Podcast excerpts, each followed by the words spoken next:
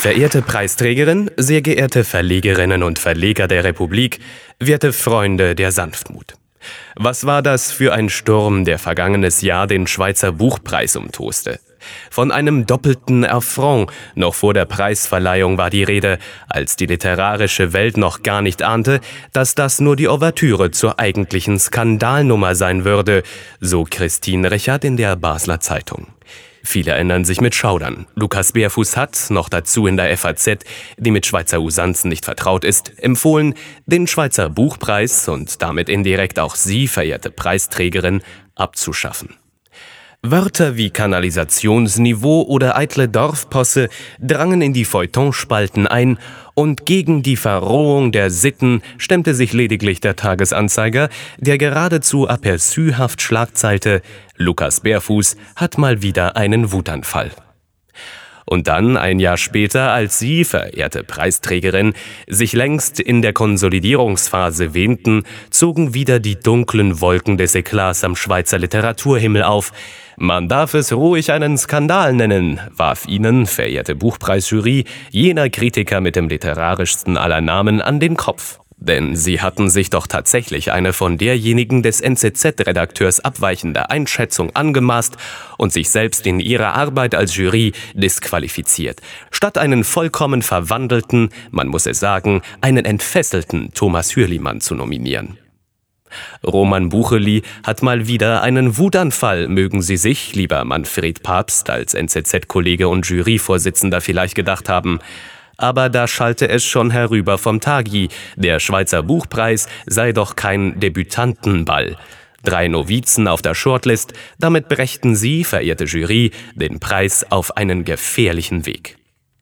Einzig die Nominierung von Peter Stamm wirke ihrer Originalitätshascherei entgegen, doch gerade ihm, Peter Stamm, sei beim Schweizer Buchpreis schon Übles widerfahren. Nicht nur, weil er trotz zweimaliger Nominierung noch unprämiert sei, sondern weil man ihn mit zwei anderen großartigen Romanen bereits vor der Shortlist aussortiert habe. Wer, verehrte Jury, würde Ihnen also nach so viel Getös im Feld der schönen Literatur die Sehnsucht nach der sanften Gleichgültigkeit der Welt verdenken?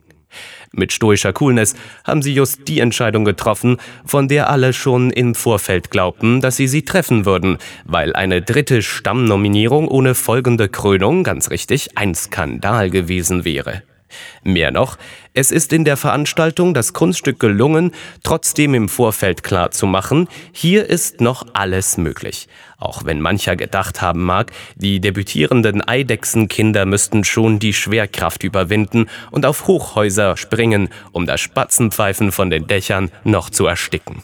Lassen Sie sich, verehrte Jury, also auch jetzt nicht beirren, wenn ein Einzelner beim SRF einen Triumph des Erwarteten und der Mutlosigkeit moniert und meint, für die Unterstreichung der eigenen These die anderen Nominierten als Fallobst bezeichnen zu müssen. Denn dass sie den international gefeierten Master of Emptiness nun auch mit höchst helvetischen Ehren bedenken, findet allenthalben so viel Beifall, dass nicht nur Thurgauer Kultur vermeldet, hochverdient. Und dass sie in Zeiten, wo bekanntlich die Welt aus den Fugen ist, auf Verlässlichkeit setzen, dafür könnte der Preisträgername beinahe selbst ein literarisches Symbol sein. Doch sind Namenswitze nun wirklich Stammtischniveau und damit Schweizer Buchpreisdiskursen gänzlich unangemessen. Mit einem Wort, Sie, verehrte Jury des Schweizer Buchpreises, haben weit mehr getan, als einen Preis zu vergeben. Sie haben den literarischen Eidgenossen die Eintracht zurückgebracht. Und dafür gebühren Ihnen, die Sie sonst andere auszeichnen, einmal selbst das Rampenlicht und der Preis der Republik für die Besänftigung der Welt. Wir vergeben ihn, das sei nicht verschwiegen, umso lieber, als uns das grammatische Genus von Jury eine Preisträgerin beschert, weil das bei den letzten acht Schweizer Buchpreisen doch nur einmal geklappt hat.